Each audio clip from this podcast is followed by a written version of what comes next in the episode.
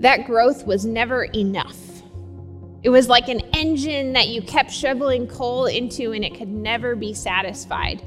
Because the way that our economy works right now is that you always just need more and more growth, more growth, more growth, more growth. And sometimes it's never, ever satisfied.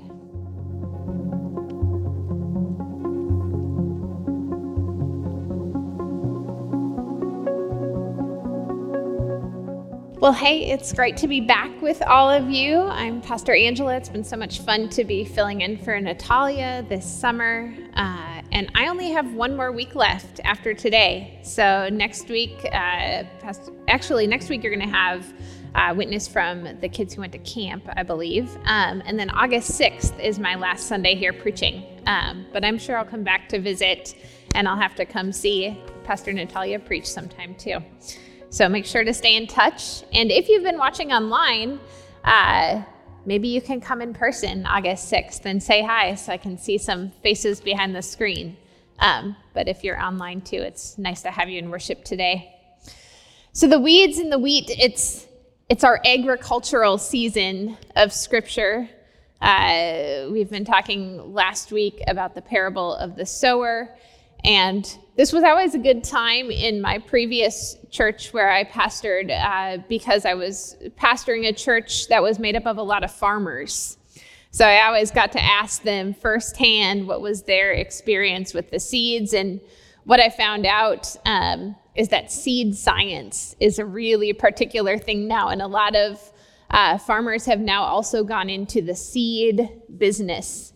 But what we see this week is that more prolific than plants and crops are weeds. And I think many of us know that firsthand. It seems well-placed for me because really for the last 6 years, my husband and I have been going through an ongoing backyard, reconstruction, transformation, rebirth. So we had been living in Orange County, Southern California, where I was pastoring at a church there. And in 2017, we moved back here to the Twin Cities where I grew up. We had two little boys and it was just time to get home closer to family. And in Orange County, everything is kind of new. Even though we lived in one of the older suburbs, everything still feels really new. And we had lived in a new house. And so when we came back here, we really wanted to get an older home. So we bought a house that was built in 1953. And not the previous owner, but the owner before, she had had this dream for the backyard. And so it's a South Minneapolis house. We've got power lines hanging up above. But her dream was that the yard at this house was going to look like the Boundary Waters. And it definitely had the mosquitoes. And it was also beginning to have the wildlife. And so she had this beautiful vision. And she had made this beautiful yard and all kinds of plants and things growing. But between her and us, there was another owner. And he was a young guy in his, late 20s, early 30s. He had two little kids. He was living there, single dad. He was not so much into the gardening. So if you could imagine somebody putting in all kinds of plants and things to grow, and then somebody else kind of not touching it for 2 years. You can imagine that when we came to see the house, you could barely even see the house because it was hidden by all the foliage. So when we first moved in, it was sort of like a tale of destruction. So my dad and my uncle came over and they're kind of hacking away at stuff. And we had this really, really big, beautiful tree in the back alley. But it had gotten to be so big and kind of deceased inside that the neighbors had started calling it a widowmaker. So I was not excited about that idea. So we had to take that tree down. And so for a few years, it became from this place of all this teeming wildlife and growth by necessity because so much had gotten overgrown. So much had, become lots of places for little baby rabbits to be born. It became then kind of more of a desolate place. And we had some room, for the kids to play soccer.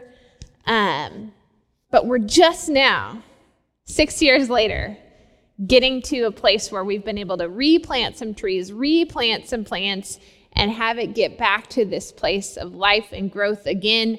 And still, the weeds are growing really ferociously, too. And so I've always enjoyed this parable because it just seems really real, right? Not only because we all know the tenacity of weeds in maybe your own church lot, but also maybe at your own home.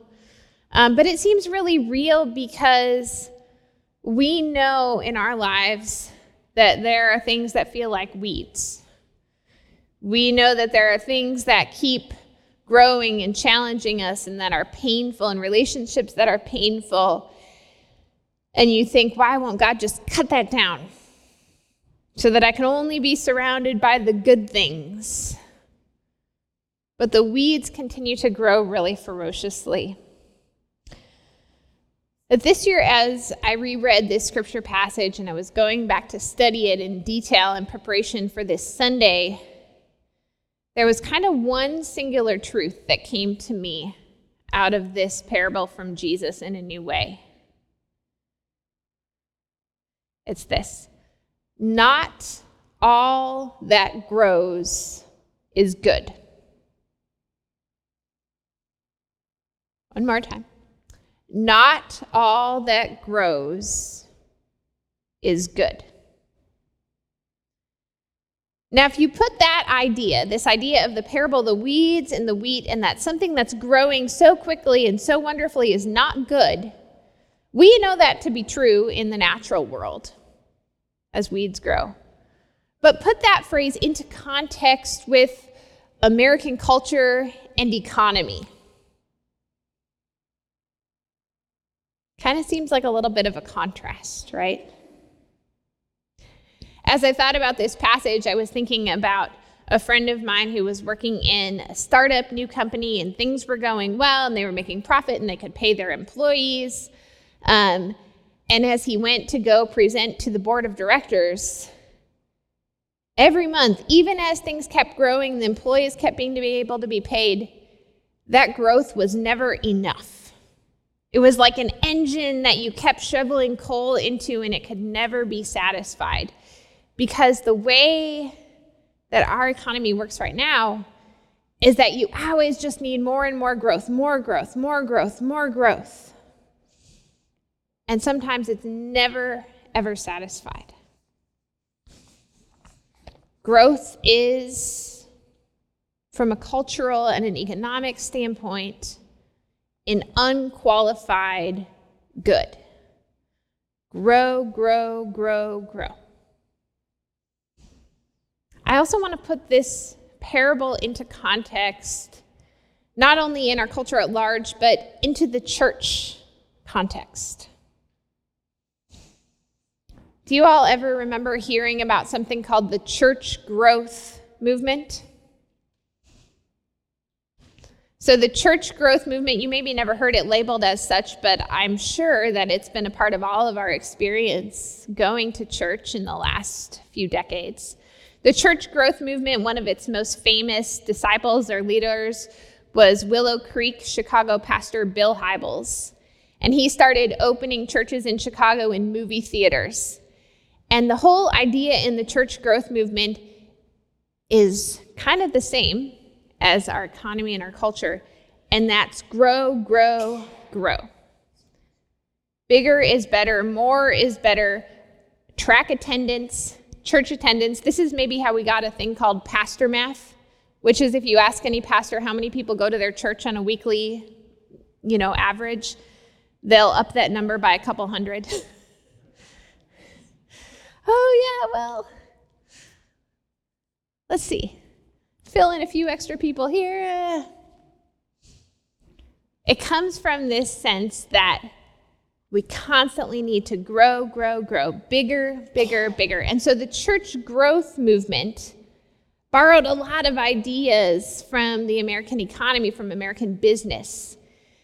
And this sense of grow, bigger, bigger. I've been watching lately, I'm a big documentary fan, and there's been a lot of documentaries out lately about churches. There's been two documentaries made. One of the ones I watched most recently is about a church called Hillsong. It originated in Australia and then came and kind of caught on fire within the last 10, 15 years in New York City, and became well known as a church where a lot of celebrities, including famously Justin Bieber, went to worship, as well as athletes, NBA players. Tyson Chandler, I think famously, used to do baptisms in his bathtub, NBA player. But so this church, Hillsong, also became really famous because it created a lot of the contemporary church music that was used in churches globally around the world for the last 10 years. So longer ago, songs like Lead Me to the Cross, Oceans. Did you guys sing Oceans here? Not here. Lots of the popular music came from this church, Hillsong. And it just grew week after week after week, and became bigger and more popular. And so from this church in New York City, there became Hillsong churches all over the United States. Well, what happened as you watch this documentary is you see the way that that culture of constant growth, constant more money coming in, it began to corrupt the leadership of the church.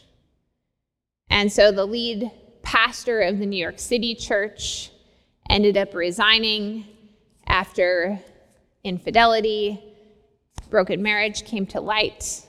The founding pastor of the church in Australia, his father had actually founded a church with a similar name. They changed the name, but he was convicted of child sexual abuse.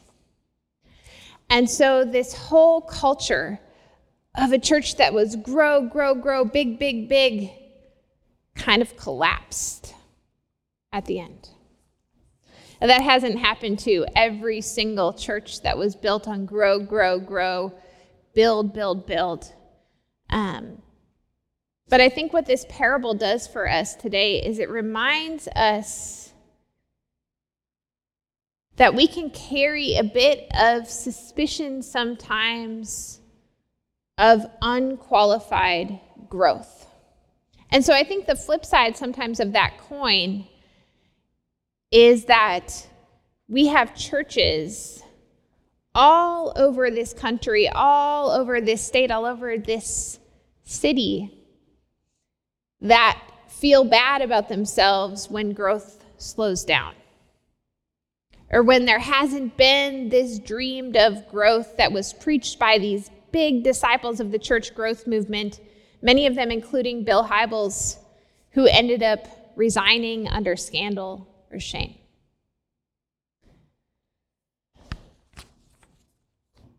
What this parable, I think, reminds us of is that growth in and of itself is not necessarily a sign of righteousness.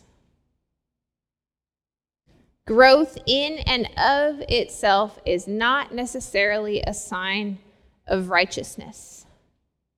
Now, here's the other reminder. This is something I heard a little bit of when I went to Luther Seminary, is that, well, if growth can be dangerous, then we're just going to say our smallness and our stagnancy is holy. And what is only holy is to get tighter and tighter in and of ourselves, and to beware of outsiders, and to think that we are made more holy because of our uniqueness and our aloneness.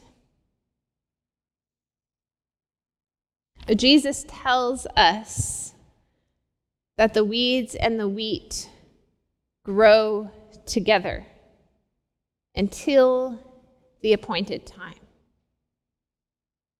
But Jesus reminds us of too, and I know this has happened in my own yard, sometimes we can't perfectly tell what are the weeds, what are the wheat.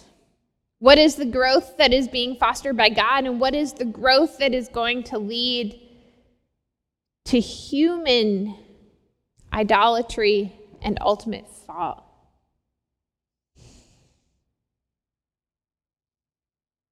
So what do we do in the midst of all that? I think maybe one of the first lessons is that we are not the ones who make the weeds and the wheat grow. That's God. We're also not the ones who pluck up the weeds, except maybe in your own yard or at your own church lawn. What we are called to do is to tend to our own growth and our own garden. And what we are also called to do is to carry a degree, again, of suspicion and not to worship growth in and of itself. We are called to be stewards of the holy gospel of Jesus, the gospel of the life, death, and resurrection of Jesus, the gospel that says, in this life, as it did for God's Son, there will be pain, there will be suffering. For carrying God's word of justice and hope, especially for those who've been rejected by the world, you too might be rejected by the world. You too will likely experience pain and suffering for the calling of this gospel. You too, as a church body, may experience rejection by the world. You too may sit by and watch as it seems like other places of worship, other faith groups have this secret mystery of growth and celebrity and power. Jesus says the weeds and the wheat will grow together. That God is the sower. God makes the plants grow. We are the carriers of the message. We are the safekeepers of the gospel of resurrection after death. And so I invite you to be both proud of your plot of wheat, to continue to tend it and to tend your own faith. To embrace the places where growth is happening right here and to not miss them, but to embrace those places, as I'm sure you're going to hear about next week, as you hear the witness of those who've been to camp and those who've been on mission trips. And also, I invite you to know that you are called to a countercultural message that may challenge everything else that you know of. And yet God grows that message. God grows the gospel, and God promises you life even after death. Please pray with me. God, it's difficult sometimes to understand why some things seem to grow so quickly. And God, sometimes the things in our lives that we invest so much energy into seem to grow slowly or not at all. God, we pray that you would continue to give us faith as we tend our garden, that you would give us a healthy suspicion of the gospel of growth. And God, that you too would help us to see signs of new life and hope in our midst. In Jesus' name we pray. Amen.